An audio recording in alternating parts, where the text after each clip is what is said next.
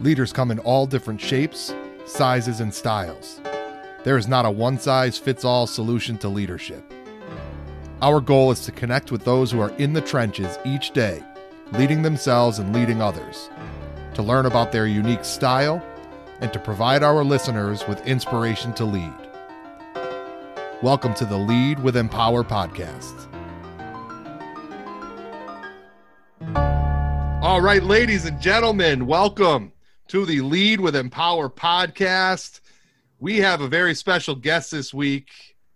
He didn't travel up to Connecticut, and I, you know I don't blame him. I guess he's down there in sunny Florida in the Tampa Clearwater area. Our guest on the Lead with Empower podcast is Mr. Coach himself, John Vigue. John is a former professional baseball player, and we'll get into his uh, his path and his journey there at the uh, you know from the competitive level. But we have John on this week because uh, he's currently managing the is it the U is a U ten team, John? Yes, it is. So the the U ten, so ten and under, uh, Lady Alliance Softball Club down in Clearwater, Florida. John, it's been a couple weeks since we last uh, seen each other. Really appreciate you coming on today. First and foremost, how are you and the family? Everybody healthy? Everybody doing well? Hey man, yeah, it's great to be back. I appreciate you having me on again. Everybody's good here. We're very fortunate and blessed. We are healthy. We're we're working. Uh, actually, my wife my wife is finally off. She is uh, a teacher, an educator, and her school was um, from day one. They they were working full bore, and so she's shut down the batteries and officially on summer break today, first day. So good for her. That's a good feeling. Good. Yeah. and uh, just for those of you listening to this podcast, we have another podcast called the WAS Sports Leadership Podcast, and it's really, really, really geared towards sports, kind of the good, bad, and ugly of leadership in sports. And John was an awesome guest with Joe Doering and I on that podcast a couple weeks back.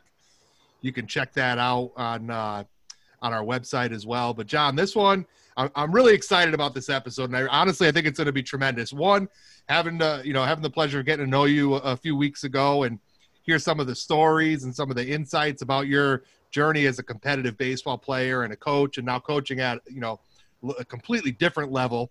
Um, but also, we're you know you're down in Florida. You're kind of a couple weeks ahead of where we are up in the Northeast as far as getting some things back rolling again. And as we get into this episode, we're going to hear a lot from John about the return of youth sports, at least from his, his vantage point, uh, you know, uh, due to the COVID 19 pandemic, everything was kind of put on pause. And I think it'll be a great listen, you know, for those people that are up here who haven't gotten to that point yet, but you know that decision's going to come at some point. and, you know, kind of how do you get yourself in the best position to make a good, confident decision as, as a leader of a, a youth sports program. So, John, excited to have you.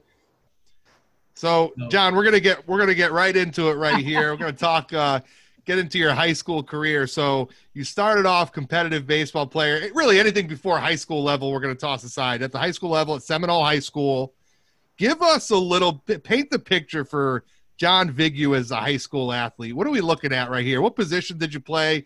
Give us some insight as to what you were like as a as a young ball player, 14 to 18 years old. Well, yeah, I was fortunate. I got to play at one of the power programs at the time, Seminole High School. Um, was one of the better schools in the state of Florida.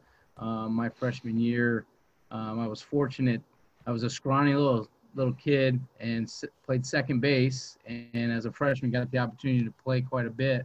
Um, we went 27 and three. At one point, we were ranked number one in the country because we beat two teams that were ranked number one in the country uh, in the same week, if you can believe it. So, wow, I was fortunate to be a part of a, a, a very good program. We won a lot of games uh, my freshman, sophomore, junior year. We had some big time players, high draft guys, a lot of Division One, Division Two players, um, and you know I played uh, the middle infield. And going into my senior year, kind of started throwing the ball a little bit because we need we had a need. I was the I was one of the guys that could pitch growing up. Um, but like I just mentioned, we had some big time arms my first year, three years of high school. It wasn't even a, a thought. But then going into my senior year, um, I started throwing more in the fall leagues, and you know, I okay velocity, but I could pitch. I was a I was a Greg Maddux guy. I could pitch, I could throw the ball in and out and up and down. And um, I got fortunate and signed early with USF as a second baseman in the fall. So I really didn't have a lot of pressure going into my senior year. And I ended up pitching quite a bit my senior year, ironically. And uh, we had a, a good year. Lost in, how about this? Lost in our districts. Um, I threw a no hitter and lost one to nothing. Come on. Yeah, three oh. base, a three base error, and uh, and then they they bunted the guy in. I couldn't get. It was a kind of a squeeze play. I couldn't get the guy at home. And got the guy out of first, and uh, they won one nothing. That was my last high school game. But oh. yeah, but my high school career, man, I couldn't. I would never uh, want to go a different direction. It was it was awesome. Um, I got to play with some unbelievable talented kids. Uh, a lot of guys. One of my good friends made to the big leagues off that team. Um, Clayton Andrews. Yep. He was a second rounder back then um, with Toronto. So that I felt like that really prepared me for college uh, and playing with an elite group uh, like that in high school. So I got to got over to USF and was doing both in the fall. They were letting me kind of feel my way through the workouts, you know, and then they said, "Listen, we're going to go ahead and bag the hitting. We think you're going to have a chance to pitch." And I said, "Oh, come on! I didn't even get to you need to play in the scrimmage games. I mean, so because at Division One, you you got like three or four weeks of just individual workouts. Yeah. And I was doing double duty, and, uh, and then once the fall started, I, I strictly pitched, and that was it. I threw opening day as a freshman, and never uh, saw a college at bat. but uh, it was a great four years playing at USF under Eddie Cardieri, um, longtime USF Bull head coach and we we went on a run my senior year. So I came in right after they got depleted. We had a huge freshman class. They were they were ranked in the country back to back years. They had some they had uh, some first round draft picks off that team, and uh, some big power guys. But uh, anyways, so we went through a couple rough patches being young. Yeah. And our senior year, we got on a run and went to a regional semifinal. Um, so it was a it was a fun four years college at USF. I, I finished uh, finished up in the top five in starts uh, all time in uh, starts and wins, and uh, it was it was a good road, and that led me into the opportunity to play for the Rays, and I played a couple years minor league ball for the Tampa Bay Rays. Back then, they were the Devil Rays to be honest. Before the name changed. Can't say that anymore, right? no, no, no more devil. But uh, got to play a couple years with them. It was a, it was a great great opportunity. It was I, I lived a childhood dream, and to be honest with you. And um, during that time, I, I actually got kind of recruited over to a, a, local high school here at Dunedin to help start working with their pitchers. And I was doing double duty in spring training and um, really enjoyed it. So when I when I got released by the Rays for unfortunate situation, another story for you, but uh, um, all good. Nothing I did illegally. So put it that way. Uh, well played. yeah, yeah. Um, but I got into coaching, and I really, I, I knew that's what I wanted to do. So when uh, that, that got hung up, I, I jumped right into. I got a head coaching job at a at a high school here, as a, a bigger school um, called Palm Harbor University High School, and took over a program that had been struggling. Um, and we we we did well. But because of that, I got a chance to, to go coach in the summer um, with a buddy of mine at college, Wood Bat League in the Valley for the Loudoun Rangers. It was a first year team. And uh, that's up so in I got it, Virginia neck of yeah, the woods. Yeah, that's right up there. your neck of the yeah. woods, right? Yeah. It's like halfway in between. yeah. So I got into college, and man, I, I really enjoyed working with the college athlete and that kind of springboarded me into my college career. I, I, coached at Florida Gulf Coast University for a year, and then I was four years at St. Pete College um, here in St. Pete. It, they were, we were one of the, the top uh, junior college programs in the country. Yeah. Um, we were state state winners uh, multiple years, and we had a lot of stud players, just high draft picks. Um, and then from there, I kind of I got pulled back to high school, and then I, I coached. I was a head high school coach at St. Pete Catholic, where there you previously mentioned. Um, and ironically, that is where my dad was a head coach back in the 70s and won a state title. That's where my college coach, Eddie Cardieri, went and played high school ball for my father.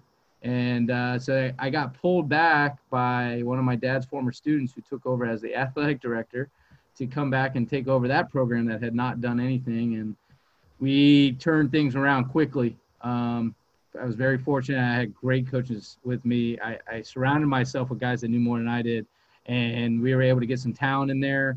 And in four years, that freshman class that we had, that fourth year, uh, we went on to a state Final Four. I had 11 seniors, and nine of them went on to play college ball. Wow. So it was it was a great way to finish my high school career because I at that time I had my second daughter and uh, life changed and kind of threw me a curveball, and so I stepped away from coaching, and now I coach youth girls softball so it was a bit of a change, new new experiences, but I, I wouldn't change it for the world because I get to coach my kids and be with them and and watch their development, and it's been a lot of fun. That's great. What yes, now? Your dad, your father was a, a coach for quite a bit of time. I understand. Is that correct? Yeah, yeah. He was. Uh, he started in the '70s at St. Pete Catholic, formerly known as Bishop Barry, and um, won a state title there. And then he had a an injury, a personal injury, that kind of got him out of the game for a little bit. And then when my brother, I have an older brother, he's eight years older than me, and once he started playing, my dad started coaching him, and kind of took him and took over uh, Shorecrest Prep. This is yeah. such a small world, Dan. So Shorecrest Prep is where my kids go to school now, and where my wife teaches. Oh goodness! Uh, but my dad coached my brother there and won a state title in the '89. So my dad was for 25 years the only person in the state of Florida that had, or the only in our county. I'm sorry, state in our county to win two state titles with two different teams, and um, that that held strong for a long time. And at, at 89, my brother graduated high school, and that's when he started in a select all-star team, and it was called the Police Athletic League. This was before AAU was even on the map, and uh, it was the top 16 and under team from Pinellas County and God, it was just the elite of elite. And we played other police athletic league teams across the country, New York, uh, Miami, California, and so 10 years, he won uh, 10 state titles. I'm sorry, and uh, five national titles, and uh, he, he was a junior Olympic runner-up, silver medal, and a Super Series which was really cool, Dan. I wish they they did more of the Super Series. So back then they had what they called the Super Series, where they would take the top teams from the Police Athletic League, Babe Ruth, AAU, um, like all the different Stan Musial, all the high end kind of yeah, all the the the, the cha- all the national champions would come to to Beaumont, Texas, and play in this Super Series. Wow, it was so freaking awesome. And of course, the one year he goes he goes 4 and 0 in pool play, and then it's down to the final four. He wins the first game, so it's down to the final two. There's a hurricane that came through, and they had to evacuate. So they never got to play for that gold medal, but uh, that was the year he had a first rounder on the bump uh, named Jeff D'Amico. That team was just so loaded, just unbelievable. But anyway, so my father, yes, was a very long time coach, great great programs, great teams. He did it the right way, and I was fortunate to grow up in the game because of him. I bat boyed for all his teams when I was little, and then, you know, just being there.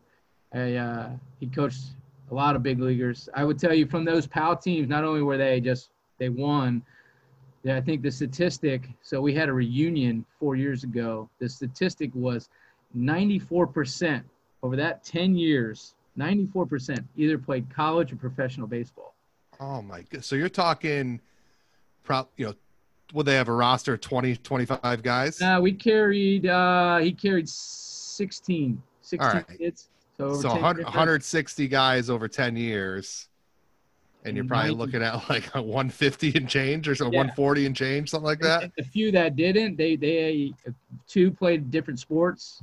Uh, one went into service, you know, things like that. So it yep. wasn't like they they were just bums. But one one played one played Division One football and didn't play baseball. So Yeah, know. they weren't slouches. no, no, it was pretty cool. We did this reunion, man, and he had ten big leaguers, ten guys from his ten years as well. We had them listed. It was it was really cool for him uh, to see it like that because uh, to see all the guys that made to the show that played for him and went on college and so forth. It was a really cool reunion. A lot of guys made it back. Uh, so that's what that's probably what started my college or my coaching career right there. Was you know wanting to to do what my father did, touch the lives like he did, and be involved with kids and teaching the game and teaching them how to be men and well and young young ladies now. and you're yeah, it's a change little change up for you, a oh, little little Maddux change up right there. Um, you so you, you, only you played for your father in the PAL on in, in the PAL league. Yeah. Um, not at like the high school level or anything like that. No, when I was 15 and 16, I played for him. That was that was about it. What was it like? Uh, my dad was a high school coach. I didn't. He retired, I think, after my freshman year playing football. So I, I I didn't get to play for him on the varsity level. So I can't really speak to that. What was that like for? I think for you as the athlete, and then maybe you know I mean, you're coaching your daughters now, so we'll get into that a little bit later. But what do you think it was like for him having his son on, on this team? Like, how did, did that have an impact on the the dynamic of the guys? And give us a little insight into that, John. Uh, that's that's a very good question, fair point, and it's it's a tough thing. I think all coaches got to battle when they coach their kids, but having been the second son, um, meaning that he he had already gone through that roller coaster with my older brother, and you know my older brother was was good and went on and played Division two, but he was all state and they won the state. So you know, it wasn't that coach's kid. You know, oh, yeah. he's only on the team because he's the coach's kid back then, which was, you know, harder times as you know. So yeah. by the time he got to me, the expectation was already kind of set that he wouldn't play me or keep me if I wasn't good enough. And ironically, if you were asking right now, he would tell you he I was not going to make the team as a 15 year old. Really? no chance. Eh, but the way they did the tryouts, we had these big tryouts. I mean, hundred some kids would come to these things. It was it was seriously wow. it was before AAU. Seeing everything was paid for. You know, this was just a once in a lifetime experience. And if I got you any guy's number, they would tell you that. But after the tryout, they would do a straight up game, match these guys up, guys that you want to see. And when I was 15, there was a there was a guy that was already projecting to be a big draft guy. He ended up being a second rounder by the Rays out of yeah. our county, and I was two for two with two doubles off of him, and that sewed it up in front of all the guys that would end up playing with, and that's what got me on the team. So he kind of put me in a place and and basically challenged me. I mean, I knew going in that if I didn't perform, I wasn't going to make this team because that's how good they were. His pride and and and the what he put out there on the field was so important to him that you know if if his son wasn't able to play at that caliber, he I wouldn't have made it. Yeah. Um, and the fact that I showed out in front of others against somebody that was really good, uh, that meant that, that I belonged in its in its way. And you know, I was probably one of the, the, the lesser players at 15, and then getting basically if you made it as a 15 year old you had the opportunity to come back, and we had a we had a group of five of us that came back from that were 15 year olds and made it back as 16 year olds, and that six year old team we were just freaking loaded. Uh, we were we were we were really good. It was a lot of fun, and I I know it was very hard for my father. You know, um, worrying about the whispers at perception. Yeah, perception. Yeah. There it is. But the reality is, when you win, it's really hard to say anything.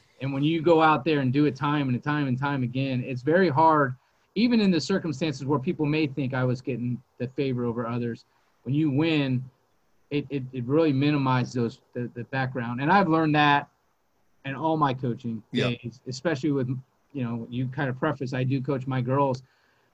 If I was to lose regularly and we were not very good, guess what? There will probably be a lot of that and a lot more pressure, I think, about my kids. But the fact that we win and that I treat them the same way I treat everybody else, um, it, it minimizes those whispers. And, and, and frankly, those people that they, they don't stick around with us, and and that's that's great. And I kind of also helps us get rid of those that can't see that I treat everybody equal. You Yep. know, and, and we have lost a family or two that that the perception was that my daughters were getting opportunities over theirs, but that's funny to me when they produce and we win. Um, so you know, you you win some, you lose some. Yep. But uh, I will tell you, as a kid, though, to answer that, and I'll try to sum this up brief, but there was a lot of pressure when I was 15, 16. Um, huge load off my back after that game I told you about. Um, Yeah. But, you know, knowing the caliber and of uh, players and what my dad has done, what it was, it was stressful. And I think as a 16 year old, I really got to enjoy it way more than I did as a 15 year old because I had already done it. Uh, the guys accepted me. I had such a great group of teammates, uh, uh, guys that I played with, and it, it was a lot more fun, I think, as a 16 year old. Um, so, you know, I, I'm sure my kids have a little pressure on them and they, they might hear some whispers here and there, but we try to surround ourselves, let me tell you, with people that want to win, that want to learn life lessons, and that, that know that I'm going to make them better. That's, Yep. that's, that's who we want with us. And you know what?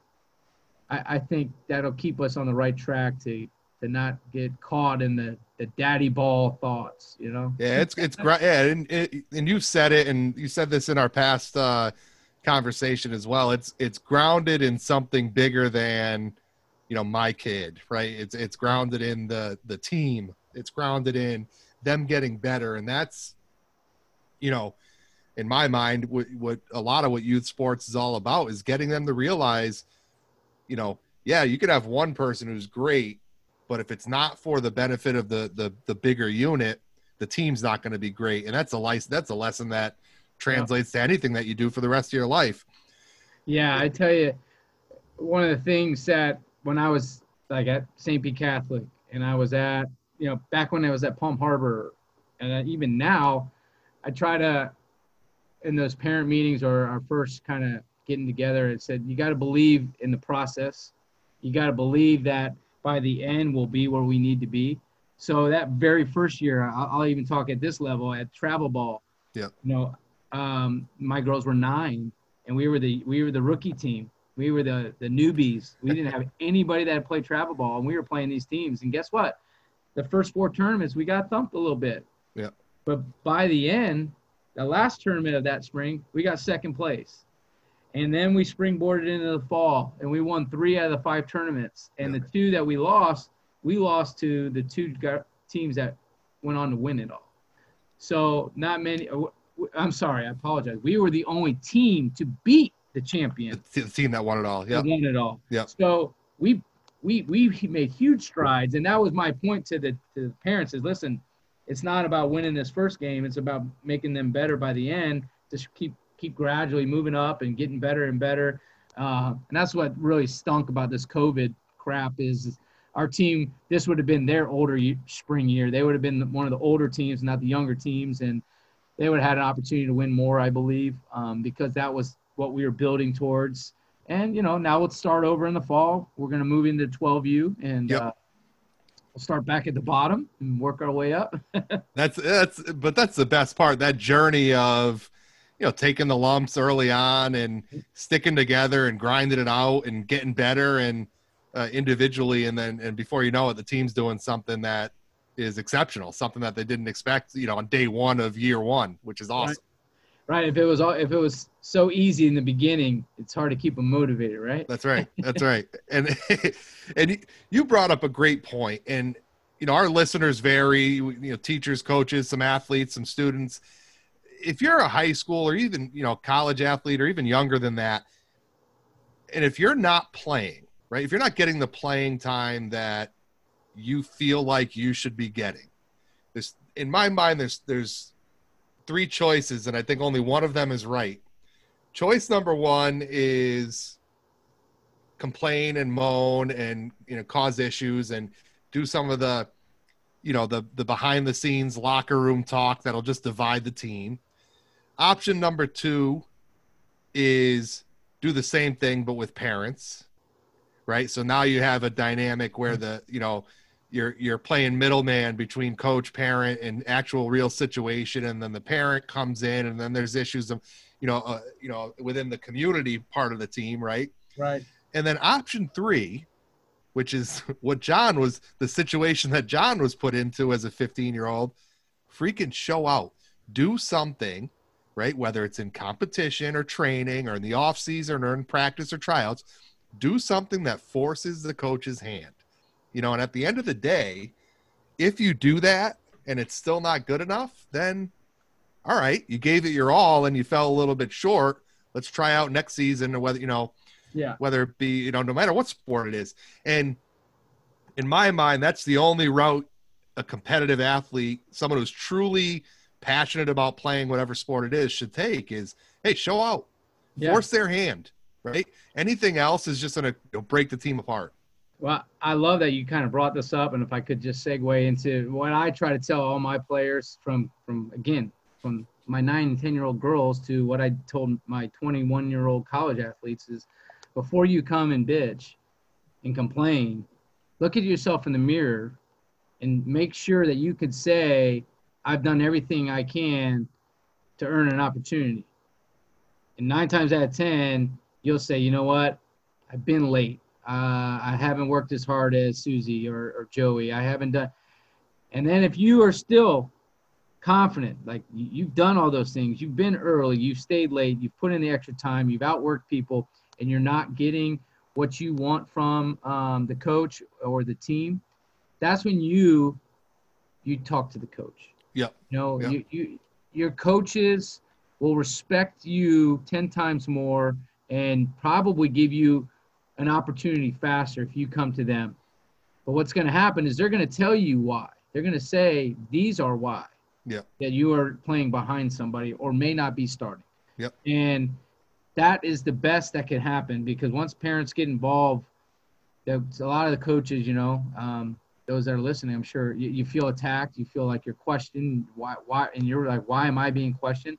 So from that scope, coaches, I always tell the parents before you come and knock on my door or call me, come to a practice and watch before you open your mouth to make sure what your kid's saying is true. Yep. You know. Yep. And it's funny. My wife is school an educator. One of the things that she tells all her parents in their opening meeting is, "Listen, I will believe um, 50% of what your kids tell me about you, as long as you believe 50% of what they tell you about me." that Meaning, is that's fantastic you know, this, this the truth gets stretched so much sometimes from a kid's perspective. You know, um, you got to come down and encourage your parents. Listen, come out here, see a practice, watch from start to finish, before you come and question. You know, why is why is or isn't your kid playing? and I, and that same mentality translates to the classroom as a student like you didn't fail the test or do crappy on the project because the teacher yeah, right. Let, let's let's uh like like you said take that look in the mirror and figure out you know what?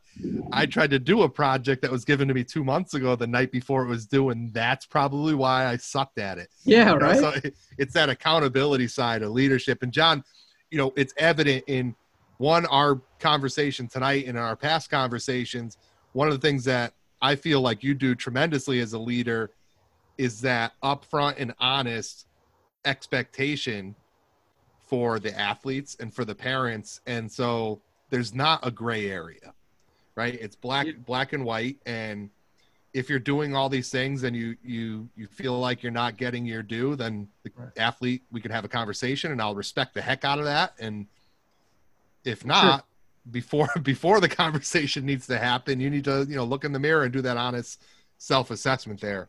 Yeah, and then to to sum this up, you know, the, the hardest thing for coaches these days that are coaching a- at a high school or college or junior college or uh, even rec sports, it's crazy. A lot of these families are paying for private lessons now. That was not a thing back when we were growing up as much, and are playing on these elite travel teams that are paying a lot of money. So everybody has a certain expectation of like you owe me or my kid deserves X and that makes it a lot harder for coaches. You know, I, I remember at St. Pete Catholic, you know, when I came in, all these kids were doing private lessons outside of me, um, and were all playing on two or three travel ball teams, and, and they, were the, they were the best on those teams, quote unquote. I'm sure. Yeah. But but if you paid, you played. You know, you found a team that would would take you, and trying to separate that mentality of hey, you you, you don't just pay me to and think that you're going to play. That's not the way it works here. You know, you earn what you get, and you got to set those tides, and that's very hard for coaches um, to fight down and beat down. You know, and, and and those end up being the families and the kids that are the biggest problem. I believe is like those that pay a lot for lessons and pay for to play on a travel ball team and be the 12th kid and they think that they should start for you well guess what you're not as good yeah and you know that's that's where all those expectations come in dan. I appreciate you you bring that up. I, I really try from my seven and eight year old teams all the way through my my college teams. You got to sit them down. You got to tell the parents expectations. You got to tell the players expectations. So everybody knows it's the unknown that opens pandora's box and creates problems.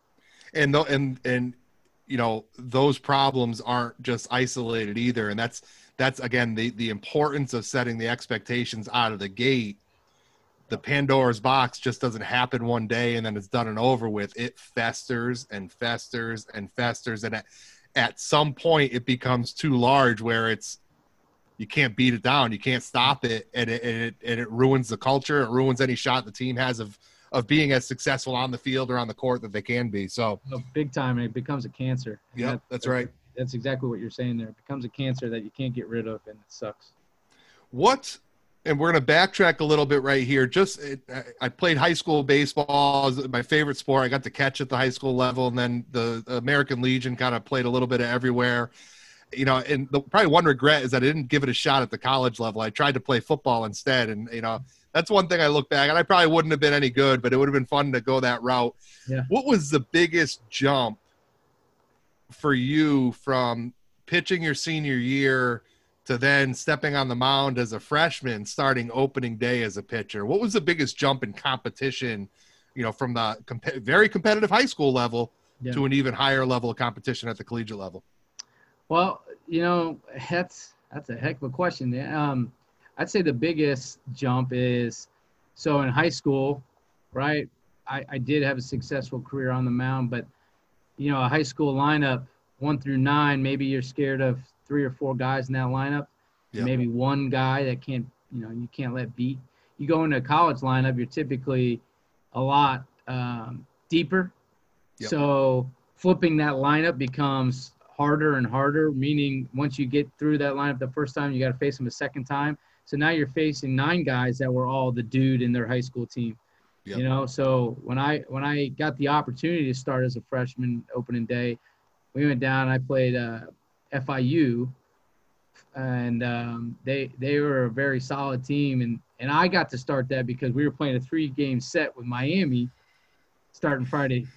So I was technically probably the four guy yeah. got to throw opening day, and uh, uh, so the biggest adjustment was, you know, I mean, these guys they're bigger, they're stronger. Um, they they they all run way faster than high school athletes, and and I I would just say it's probably the biggest jump was the fact that they were they were all dudes. You know, they yeah. were all men, and they were it was a deeper lineup, and the travel. You know, I we were on a four hour bus ride and I, and I pitched you know, when I got there.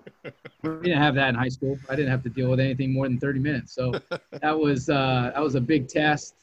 Uh, that in itself, you know, that just it's totally different when you got to eat early and you're on a bus trip. You're gonna pitch against guys you don't know anything about. Yeah. You show up and they're all big men and scary and yell at you and so it was a lot of fun. But uh, uh, there's no uh, in in the in the in that college jump. There's no room to breathe. Like, oh, I'm facing seven, eight, nine. I can kind of, yeah. you know, at the high school, you're like, all right, I can kind of get through this one and get ramped up for the top. It's it's full bore right now. You know, every inning you're out there. For sure, and, and you know the difference is also you're playing you're playing for a scholarship every time you're out there, right? Yep. I mean, in baseball, different than a lot of sports. There's no guarantee from from uh, year to year to year if you're going to get money. And, and we split 11.2 scholarships, I believe, over 25 guys. So oh, wow. it's um, they they split those across. So when you want your money, you go out there, you got to perform, and you know your coaches it, it, it's it's a bigger stake for them too, right? They got to win, they got to compete, and uh, they, they don't have time. They don't have time for training wheels. Put it that Yep. way. You can't just go out there and, and hope. You know, they, they didn't put me out there just to, to hope. I, I gave them a good opportunity. You know, I, they expected me. They gave me the ball to go out there and do a job because you know he's got to win. They just didn't want to roll that roll, roll you out there against the U in like your first first Yeah. week of your college career. Oh yeah, that that was you got to also remember that was uh that was Pat Burrell years, and they they were that was the bomb squad that went off to uh, the College World Series, and they hit all those home runs. They had Bobby Hill, and they were freaking loaded. They had three, they had three big leader big leaguers on that team Yeah. offensively, and Yeah. probably some arms. But yeah, they were they were nasty.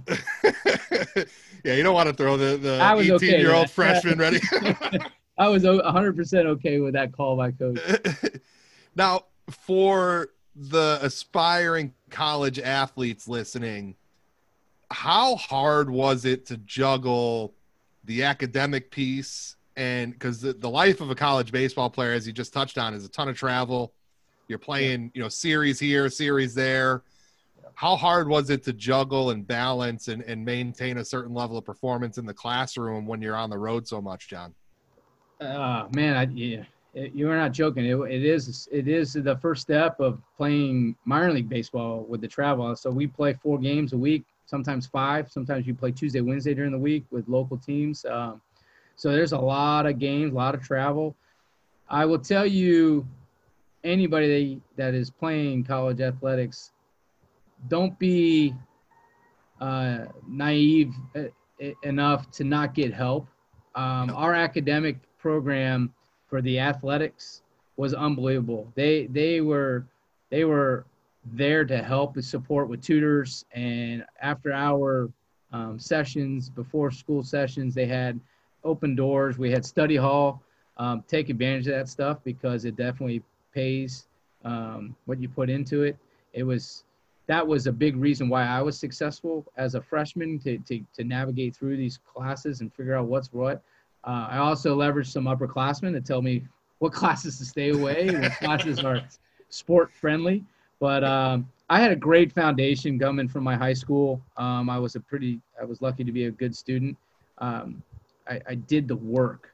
Yeah. I was, I was one that always did the, the, the little stuff, the homework, the, and, and, and the readings to make sure I was prepared. Now my tests weren't always the best and uh, that's okay. But I, what I always try to, to tell like my players, do what's required of you. And that goes way, way further than your, your test with a lot of professors, a lot of teachers, you know, do the little things. Don't be lazy and not turn in the stuff that's easy because if you're lazy and you're late to class and you you're you're always um, not doing your homework assignments why would they ever want to help you? Why would they ever want to give you extra credit? But i did all those things i can promise you i was never late to class i was always early to class.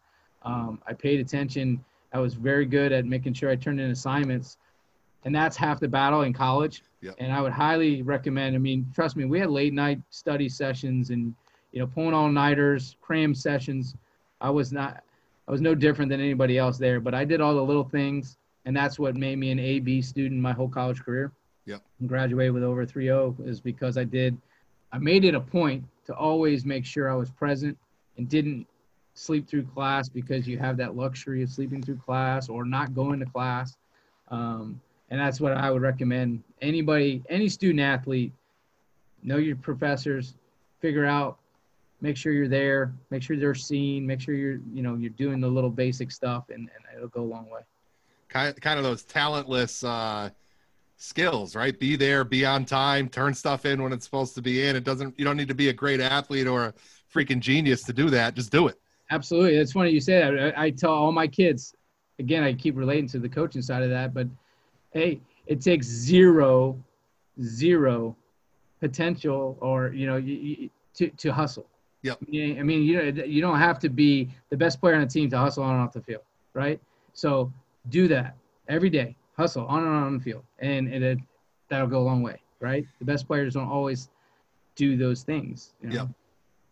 And I, so I, I, have a question for you. Then I want you to tell. There's a, a share a story with our listeners that you shared with me a while back. For the first question, again, going back into the the Rays organization, was there a guy that you pitched against that you freaking just dreaded being on the mound against? Was there a guy that just got got after you, uh, and that you were like, I hope I never see this guy again? And if if yes, who was it? Well, it's funny. Uh, I was a reliever for most of well, with the Rays, I, I pitched out of the bullpen. So um, we would go in for two or three game sets. So it wasn't frequent that I faced guys multiple times, you know, uh, in a in a in a in a series. Set, yeah. In a series, um, and then I moved up the next year, so I didn't see some of the same guys. But uh, I mean, I tell you, there's a guy that the first set, first time I was very excited to face. That would have been Joe Mauer. Yeah. You know, he was the number one draft pick and he was big time and I I got him to pop up and know, change up and then his next two times he knocked me down a peg and, and I would say you in our in our sport we say that he pissed on that ball. He he crushed a double and a and a single back up the middle off me. But uh, so he he was two for three off me and he, he stands out as the dude I, I probably wouldn't want to continue to face left on right. Yeah. That makes sense. Makes sense. And then this kind of tie, and again, one of the things I, I, I love about talking shop with you, John, is that there's these lessons that apply to youth softball, to you know collegiate level competitive baseball, to coaching, to life in general about being prepared and doing those things that don't require you to be you know God's gift to whatever sport you're playing. There was a story you told about a kind of a college recruiting event that you were part of and um, or maybe a minor league baseball recruiting event and there was a story about a, a, a kid not carrying his bag and someone else is carrying his bag. Oh. He talked a little bit about how those those coaches who are recruiting kind of see everything. Yeah. Um, give our listeners the, the quick synopsis of that story there. That was actually when i was the head coach at st pete catholic. I was uh I was putting on showcases, and I put on one uh, my last year that had some four or five Division One coaches, had some Division Two coaches, had an NAIA coach, junior college coach, and then I had the cross checker for the Rays actually in town, and they were all out there. And one of the things I wanted to give them was the opportunity, uh, uh the players and parents, to hear them. You know, they were all gonna anybody who wanted to say a few words, introduce themselves, but um, basically they were speaking to the, the athletes about you know school and hard work and this that and the other thing and travel ball even back then uh, you know the importance of and not of travel ball but uh, what you're referring to is the the Rays scout um, made it a point to call out uh, we're going to call him little johnny uh, little johnny who, who came up to the, the camp and mom was rolling his his bag because you know nobody carries bags anymore. They got rollers on them. So his mom was rolling his bag and gave him the gave him the hug at the gate and said, "Go go get him, Johnny." And uh, of course, Evan, good friend of mine, and, and uh, scout said, "All right, who whose mom carried their bag up? I need you to raise your hand right now so I can cross you off my list." And it, it, you could have heard a pencil drop. Everybody was quiet. And and you know why I'm gonna cross you off the list? Because you're one of five million. And I don't want the guy, I don't even want to waste time with the guy that can't carry his own stuff. And it was just, it was an eye opening comment because it, the reality is everybody's lives in their little bubble, right? And is the probably they think they're the best, or mom and dad think they're the best. And uh, his point was, we see everything, and it all matters once you get onto this. Uh, you know, you cross that that gate and you get in. We see it all, and these kids today they don't understand that that you know i i love when i can catch sarah across the field thinking that nobody's paying attention or doing a little dance in the middle of something and i can yell and it's like oh how did he see that you know coaches they see it all and yep. it was awesome that it didn't come from me at that time and it came from someone that was well respected from the rays that you know basically made it known like we see it all and I, you're not worth my time if, if you can't carry your own stuff next. You know, yep. that was pretty cool. And it gets back to what you said earlier about the college level. Like, you know, there's no training wheels. If you're looking, if you're looking to play at the higher levels, that guidance and that kind of someone will do it for you mentality goes away really, really, really quickly. So Yeah. again, those athletes out there listening, just know that if you have any aspirations to make some sort of jump in competitive levels, that yeah, they look at how you hit and how you field and how you throw and how you run. But there's a whole other slew of things that they're looking at Sure. to see what type of not you know what type of athlete are they getting, what type of person are they getting, Yep. right? Are you the guy? Are you the guy in the dugout with your head in the stands? Are you the guy talking to your girlfriend? You you don't think they see that stuff? They Yep. they actually position themselves to see in a dugout before. And this is college and pro. They want to see: Are you a guy that's liked by your teammates? Are you a guy paying attention? Um, you know, it, they- they see it all, and Yep. they, they look for reasons. This is one of the things Evan said. They look for reasons not to take you before they look for reasons to take you. Yep. Because they got to shorten their list. You know, they go to these big showcases. They can't see everybody. They watch people come in and out. They Yep. watch who's, who's the guy over there with three chili dogs, or the guy with a power bar and a Gatorade waiting to play. You know. Yeah. No, it makes sense. Hey, so we're going to transition here. Obviously, the COVID nineteen pandemic is going on here, and um, the your softball club, the Lady Alliance, is just got rolling this past week. And like I said earlier, Florida's a little, you know, a couple weeks ahead of us up here in, in the Northeast. Give us, uh, you, you got going. You had a couple practices under your belt as the manager, as the leader, or one of the leaders of the Lady Alliance Softball Club, give us an insight, some insight into, you know, that decision making process. You had a bunch of downtime, and just just some background and kind of what went into, you know, eventually coming to the decision of, hey, you know what, it's it's time to start rolling and, and get you know get some spring and early summer season in. Um, so um, after I want to say like week, I'm going to back up a little bit and let you know just the listeners how, how our process went, and maybe this will help or, or not. But after about two weeks of downtime, so we we had just played our first tournament, came in second. We had one practice after that, and then it was shut down. So like what was that around March 10th, 12th, somewhere in that time frame. It was everything got shut down, and we were in our houses, and no one knew what was going on, how long this was going to last. Nobody had a clue. So after about two weeks, we started doing uh, a Zoom call once a week, just so the kids could talk. A lot of them hadn't talked to each other. Um, they would we would do a little round table, and then we started challenging them with uh, make setting goals and trying to keep them working towards stuff. Um, then we had two times where we had one of our assistant coaches. She's a fitness trainer. She did a little workout with the girls for like Nice. 10 minutes on a Zoom and got them all. They loved it. Um, just seeing her and doing that kind of stuff. So we were trying to keep them motivated. And then we got in, you know, a month and a half into it. Girls are, are trying to work out, trying to do their thing. And that started tailoring off because it started to sound like this is going to be longer and longer and longer indoors. And um, so here in Florida, we we got into phase one, which was essentially, you know, they, they were trying to limit groups to 10 or less Yeah. um, in any kind of outside space. And um, the Little League parks and everything was still shut down, but we had a, a like an open field close to, to where I live. So we started uh, two groups that we ran back to back groups of six girls um, that had two coaches with them, maybe three coaches. So there was nine of us at a time. Yep. We would run some stations for an hour. We didn't get carried away and try to hold long practices. We would we do some agility work, some hitting off the tees and stuff. And then the next week we got into some front toss where they got to kind of hit live and um, it, they, it was getting them excited. Uh, so we actually did three weeks of that. Um, and then our county, uh, well, and then during this time, to to again keep everybody in the loop, we were doing the coaches a lot of communication on what what do we want to do with from here. We want to continue with these workouts. What's the next step of this? Well, we were doing a lot of homework, and I would encourage anybody that's considering opening the doors or getting back in, make sure you do your homework, understand this virus, understand how it gets contracted and can pass, and what what you need to do to be safe. Um, but we they they opened the the the parks here. Yep.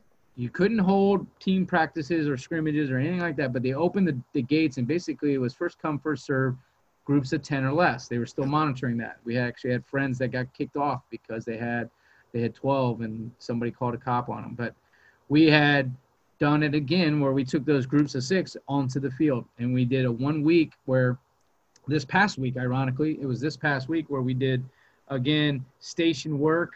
Um, we went a little bit longer. We went about an hour and a half, and it was it was so reinvigorating getting back on the field, hitting grounders. The kids got way more excited, and you know you can just feel it. Um, so it was a lot of fun. And during this whole process, that brings us to where we are today. You know, we had been communicating with the families. Uh, we had Zoom calls. We had some conference calls where we were trying to make the decision: what are we going to do? Um, are we going to continue to try to do these small groups because it looked like we weren't going to open up till August. Yep. Here, yep. and um, we made the decision. Listen, let's give this two more weeks. Now that we're on the field, let's give it two weeks and let's try to play on the 13th and 14th, and if it's a local tournament. So we we're all committed. Well, matter of fact, we actually did a team survey, coaches, and that was something that my, my wife actually recommended, and it was good that we did a little survey out to all the parents. We asked five questions that were kind of multiple choice, just to try to make sure we had a sense of who, where everybody stood, and it was not uh, anonymous, so yep. nobody had to write their name to it. But we asked for one from each family, and it gave us some feedback to at least make it make us uh, feel good about what we were we were doing. And it, what I mean by that, it was it was more than softball. Yeah. It was a bit of normalcy for these girls in a routine of school at home in front of a computer. They had something to look forward to on Tuesday and Thursday to go and do these little workouts. And when you hear that as a coach, you know that was pretty pretty good to hear that they they wanted it. Yeah. So when we had our conference call last week, you know, one of the things I preface is listen, I want to make sure everybody is still in on these little workouts if we don't get to play. Meaning, if we're going to do these two more weeks, you have to understand there's a chance we will not play. Are we all okay with that? And the being the response saying yes, that again made me and Coach Joe and uh, a lot more easy at knowing that this wasn't just about softball. It was about these girls getting out there, working. Um, of course, you know, we do some agility work, and yes, they're getting reps softball wise and, and in the hopes of getting prepared to play. But there's there's more to uh, these these kids. They deserve a round of applause. I mean, what they've gone through, none of us have ever gone through, right? And we're trying to navigate our own way. We're struggling with work. We're struggling with money, and and our country's got all kinds of things going on. And these poor kids have been at home at school, you know, doing school online, not seeing friends, not uh, not being able to go out and play at playgrounds and parks. You know, my kids, you know, they had the fortunate, well, unfortunate that I was a coach and had all the equipment, so we did quite a bit of work. But outside that, I mean, all they got was bicycle rides, and that was it. That was their life for what two and a half months. So these little workouts, although they were maybe strenuous on the coaches to do back-to-back small groups. Um, it was great for them. And yeah. this last week, being back on the field was awesome. They were, you could just, it was funny. All the coaches said Tuesday was actually a little rough. They all looked tired. They, um, they were slow and lethargic. And Thursday was so much fun. They were bouncing around. There was a lot of energy because we were actually, we did a lot of ground ball work Thursday. Yeah. And um, they got to hit live on the field Thursday. So it was a lot of fun. Um, and now, so we're, we're into, we have two weeks left and we are going to try to play. So tomorrow, what happened over this weekend in our area is they opened, um, they basically opened things up to, I guess you want to say phase two. Essentially, there's, there's not, the, the social distancing is, is still in place, but they open parks, they open the beaches, they open pools, and the, the stress of the 10 or less is no longer. Yeah. So we're all going to get on the field together this week, which is oh, going to be great. cool. Yeah, and we're going to do a little scrimmage, and whether they're ready for it or not, they want to compete. They, and the pitchers want to throw off the mound, and the hitters see some pitching. So we're going to try to do that twice, and then see what happens when we go play the 13th and 14th.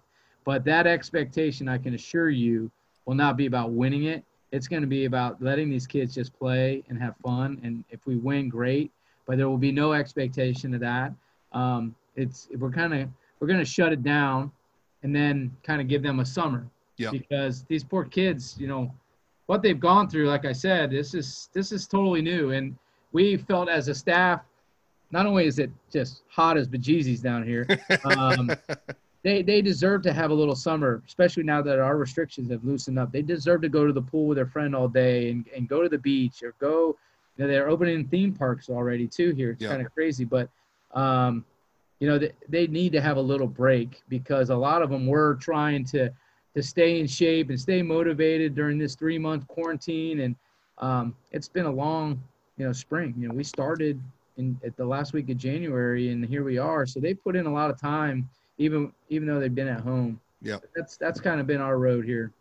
and it's you know this there's there's so many ch- you know tough stories and and negative things that have come out of the that are still coming out of the covid-19 situation but i you know i always from a just a purely leadership standpoint not related to sport or anything you take a group of young you know in your instance young girls who they don't have the life experience to even try to really navigate through this mess and you know, as adults, I'm 40 years old and it's a battle every day to try to figure it out. And then you look at like a nine year old girl or nine year old boy and it's like, there's no way in heck they're going to figure this out. So just the fact that they're, they're healthy, they're okay, they're getting through it and they're going to get to go out and play a little bit. Such a win, man, such a victory. And, and, Oh yeah. you know, whether, whether the result happens on the field or not, it's going to be something that these girls look back on and say, we survived something that was ridiculously challenging and it's only going to make them tougher and better and you know have that mental strength to you know next season work through a challenging situation on the diamond Yeah, you're not kidding. I mean, it- there's a lot of, of thought and back and forth conversation. This was, you know, the coaching, you just want to jump out there and play, right? There we Yep. go. Let's go. Get the balls on the field. Everybody's running. Let's do this. Um, but you gotta you gotta make sure you're you do your your homework. You know about this virus. So you know, as a staff, we we bought one of those temperature checks. So we Yep. check kids every time they show up. We actually took the time. We cleaned the balls, whether that they can transfer or not, you know, but it just puts people's mind at ease. We Yeah. have hand sanitizer out there. We have wipes out there. We make the kids get a squirt between between rotations.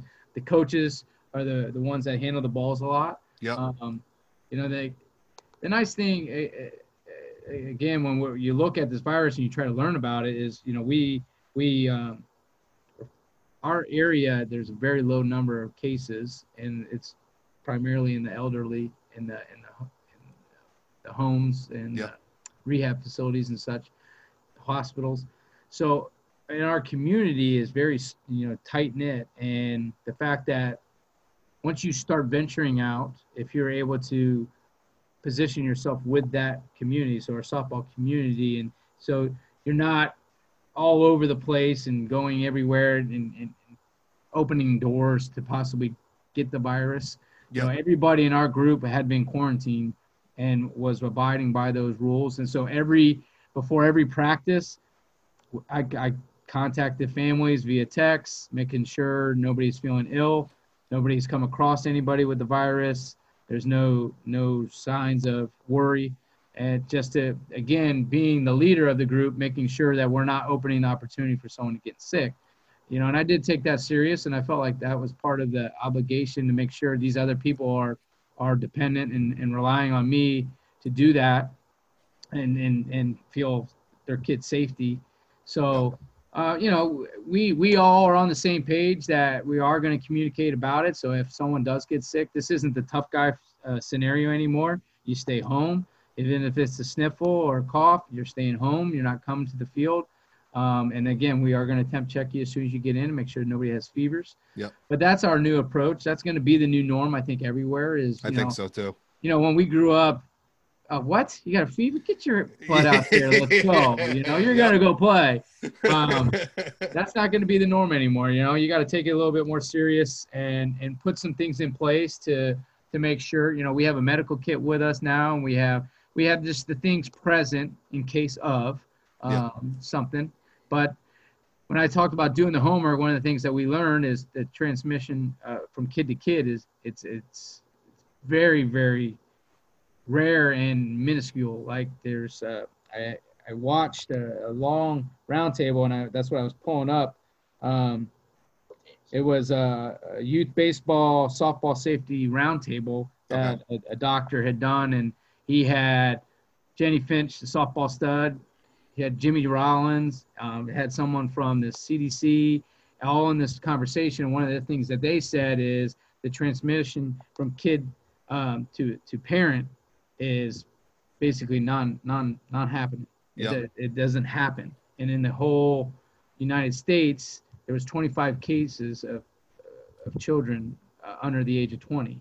Yep. So when you start looking at those numbers and the percentage and opportunity for this thing to spread, you know, is we we abide by it. We try to keep spacing when we're out there. We, we we're just doing we're trying to do everything right because of the the thought and the worry, but we're not, also not trying to scare the bejesus out of the kids. You know, yep. they got to have some normalcy. They got, they, like you said, they, they, they can't come close to being able to rationalize what exactly is going on. And we don't need to freak them out. And they need to, to be able to live their life a little bit. And if we need to be put, kids, yeah, if we yeah. can put safety things in place that give them that opportunity, that's what we as a staff decided to do and you know baseball softball are great sports to get i mean just because i mean when you play the game outside of the time in the dugout you're pretty much distance you know physically yeah. and socially distanced yeah. by design so it's a great kind of great great sport to start with they, talked about that you know some of the sports that you're going to see get back out there are the golf the baseball yep. softball tennis because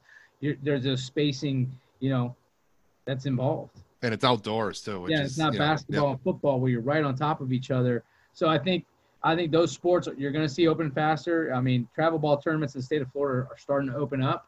Yep. The governor has opened things up. Uh, he he actually sent the press release. Uh, he wants youth sports to get back into swing of things. But then each county, each city has their own rules and regulations. So you got to be aware of that, coaches. Um, which is crazy. Like a couple counties north of us, they're full bore hosting stuff.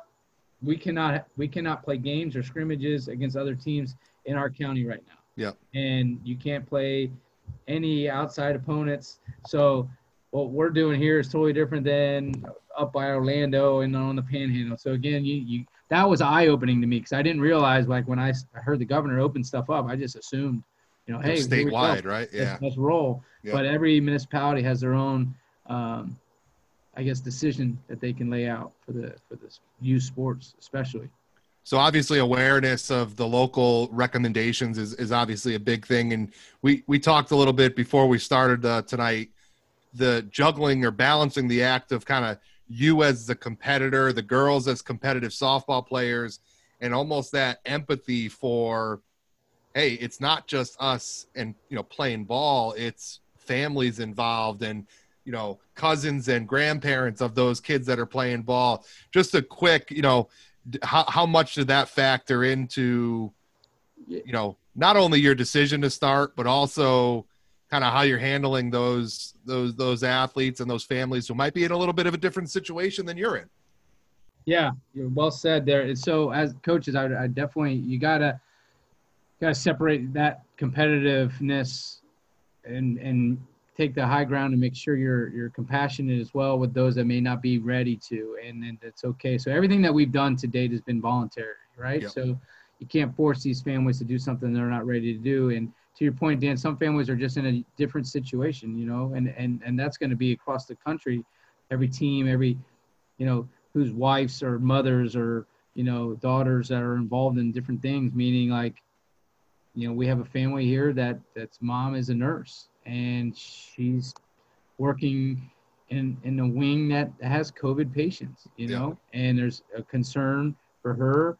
She feels she's tested frequently, but she's on the front lines, and she has a concern with her daughter being out and and or being a possible uh, a host of, yeah. of of the virus. So you know they have a different uh, path and and and that's okay. You have to be okay with that. You can't um, the competitor and you can't um, be upset because they're not ready, and yep. And it, it, needs to be they need to feel good about what they're doing, um, and that's what we're, we're we're trying to support them, and we're trying to support the rest. That's the that's the hard thing as the as the coach, right? Because you are compassionate towards that, and you can see their stance. It makes total sense. Um, you know, and then we have another family whose who's grandparents help out quite a bit with daycare, you know, because both parents work, you know, and the worry of the kid somehow getting it and then giving it to the grandparents that, you know, could, who are at higher risk, right? Yep. So, Yep. you know, you got to be, you got to just be compassionate. You got to understand that as much as you want everybody just let's get let's let's move forward and get moving, uh, get going. Yeah, that not everybody could be on the same page. And, and It's a little little bigger than that right now, you know. it is. Yeah. It is. The whole world's. It's. This is going to be an adjustment year. The rest of 2020. I mean, you you see what this pro sports are going through, right? Trying Yep. to put all the measures and things in place. You take the money, the crap out of it. Still trying to figure out what's going to be the safest way for them to resume and lower risk and liability. Um, you know, they're going to play basketball in one city just to Yep. limit travel and what they're proposing for basketball is unbelievable, but it's going to limit the exposure. So, um, you know, uh, youth coaches, you got you're taking on a, a way bigger responsibility than you probably ever signed up for your free contract that you signed.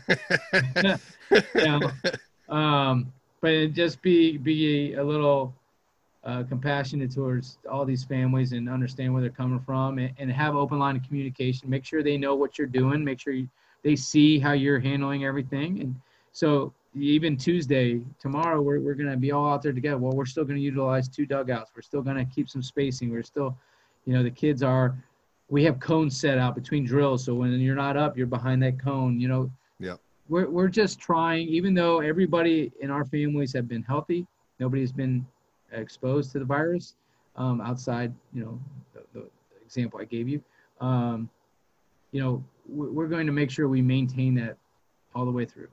And that's a, a great leadership lesson whether it's in youth sports or anywhere it's it's in these situations of uncertainty it's the leader kind of going above and beyond right whether it be extra equipment and extra spacing or the communication in in these times where there's more many more questions than there are answers it's the responsibility of the leader to kind of go above and beyond the expectation Right. and you know do everything in their power to you know you're never going to eliminate risk but you can minimize it to the best of your ability by doing by being aware and you know be, you know being uh, communicative with the with the families and you know going above and beyond and, and you're you guys are doing that and that's great to hear Thank you. And uh, all you coaches out there that are, are volunteers that are doing this for no money, you're the ones that need to make sure you're you're doing everything right and being smart about it because um, that'll go a long way, right? I mean, you don't want someone coming back and, and questioning you or saying, well, he made my kid because they was going to cut him if they didn't come to this or that.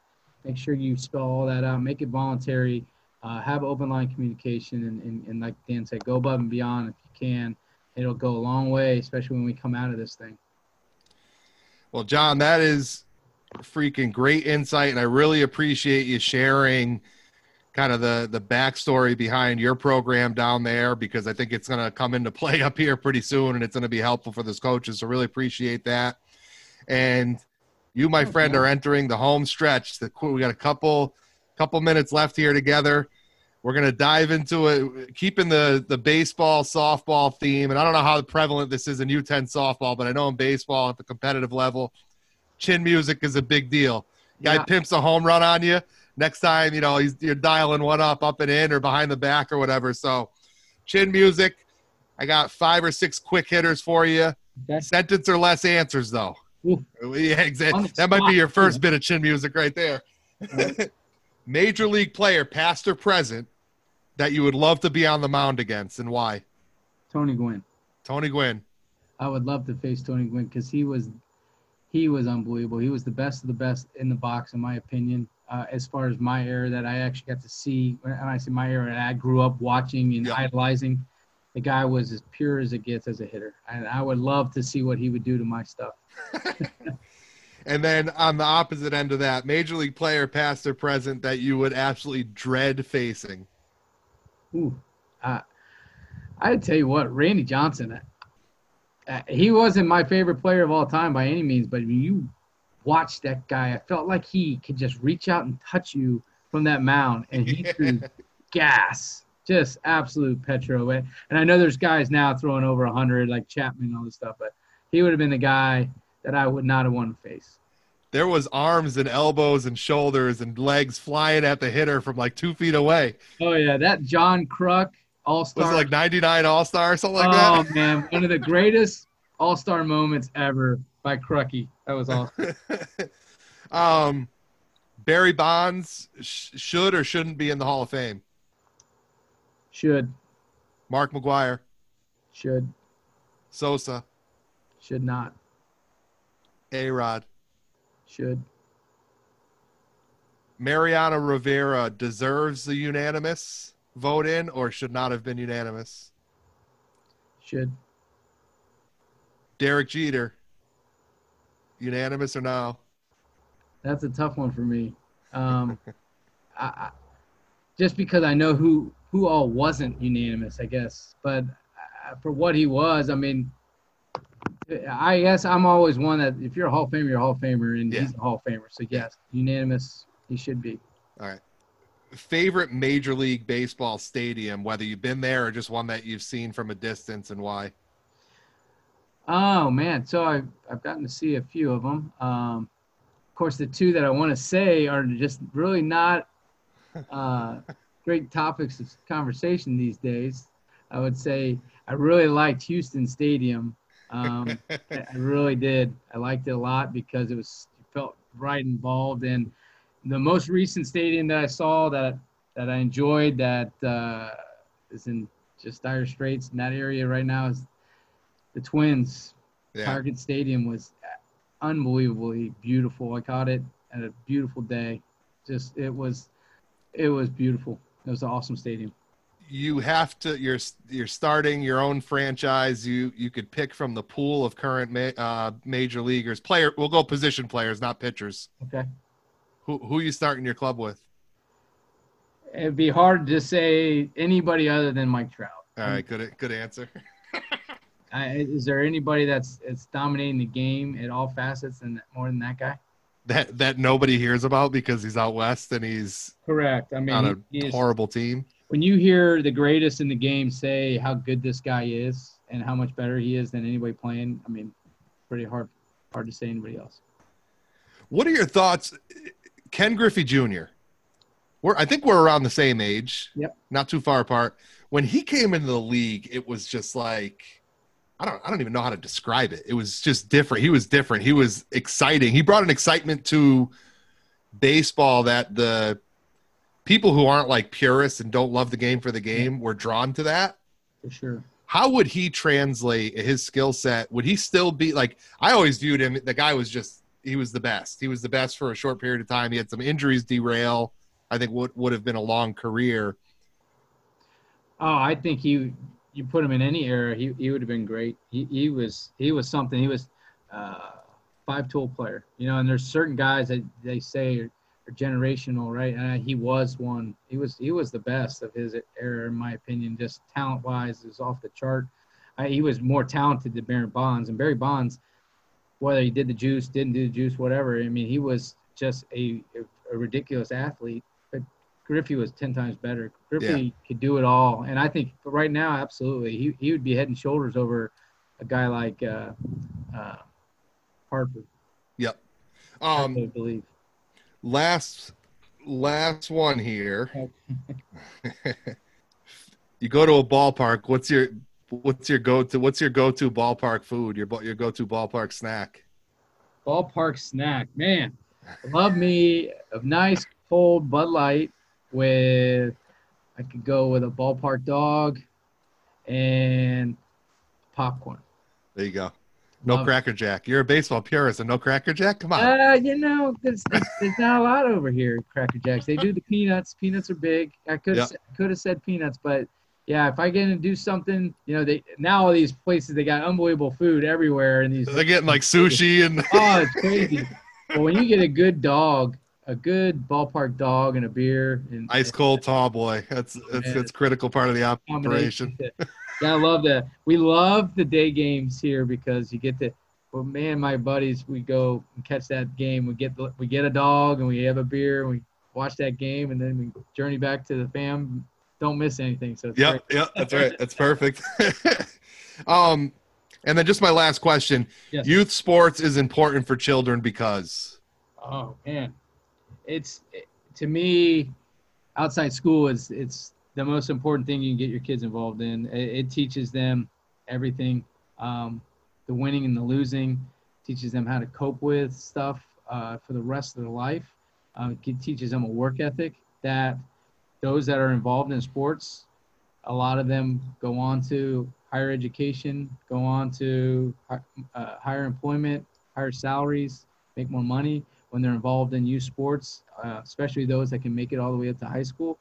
It's it's it's uh, amazing. You you and I both know, Dan, in the working world, those that uh, that I know that are, are, the most successful are typically former athletes, even if it was just in high school. Um, yep. And I feel youth sports teach these kids so much, and those that do not allow them to play, or those that um, uh, don't don't understand the life lessons that they learn in losing um, and, and understanding how to overcome defeat and not having everything given to them um, and that everybody's a winner and everybody gets a trophy. When kids can learn that through sports, it makes them better people. And I think our our uh, our country has done a disjustice to youth sports by trying to make everybody a winner and give everybody a trophy. And I think that's created a. And I'm sorry, I'm going off on a tangent here, but no, think, no, no, this is good. I think that's created uh, a stereotype with the millennials out there is because they're from a generation of everybody winning and everybody getting what they want and having a choice and a voice. Or sports teaches you totally opposite of that. Yeah. You know, and and you do keep score because there is a winner and loser. And, and why? Because if you lose, you're going to work harder to be better at something. And it's the same thing in work and you know your all your life lessons. And I, uh, like I said, you're doing your your family, your kids a disjustice if you don't introduce them. And it could be any sport. Yep. It could be anything. And there's so many out there, you know. And and and t- just take a look at the Olympic sports that are available and find something you know, it's funny. I remember a conversation with my brother-in-law saying, "What if, what if my my daughter is is a pianist, and I don't ever put her in front of a piano? You know, how do how do you know what sport she's going to excel at or what what to do? So guess what? Our kids do it all. They get an opportunity to play whatever they want to play. This last weekend, their first time ever, they went and had a, a volleyball lesson because we had the weekend off, and their nice. Their good friend was playing beach volleyball, and he had a free class, and they went and they had a blast. And guess what? This summer we're gonna go do beach volleyball on Saturdays for an hour and just try something new because at their school they get the opportunity to play every sport: volleyball, swimming, you know, track, you know. So get them involved in sports, parents and, and coaches. Make sure you continue to teach those lessons that losing is okay if if you learn from it, right? And uh, that's why youth sports is so important. I love it and great because you're you're not you're not going to get accepted to the first guy or girl that you ask out on a date. You're going to get rejected. Right. There's a chance that you might not get into the college that you want to go to or get the first dream job that you want.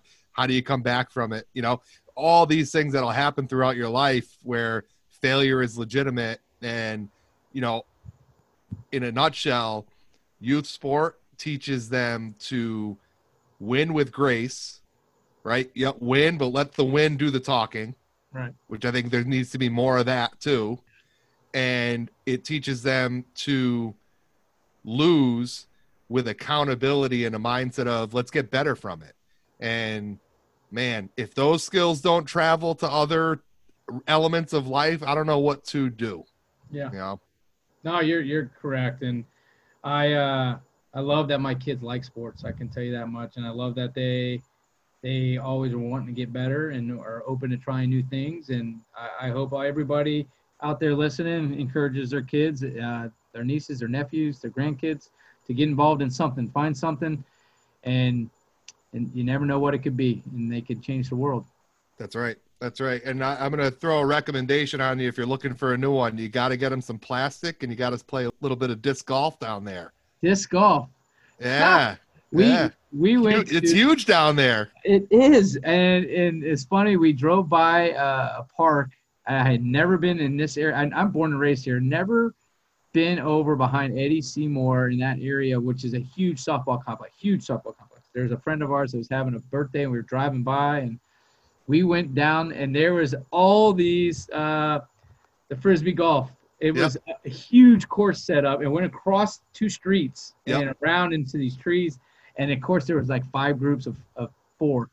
Yep. following each other playing that, and, it, and my kids immediately asked, "Dad, what's that?"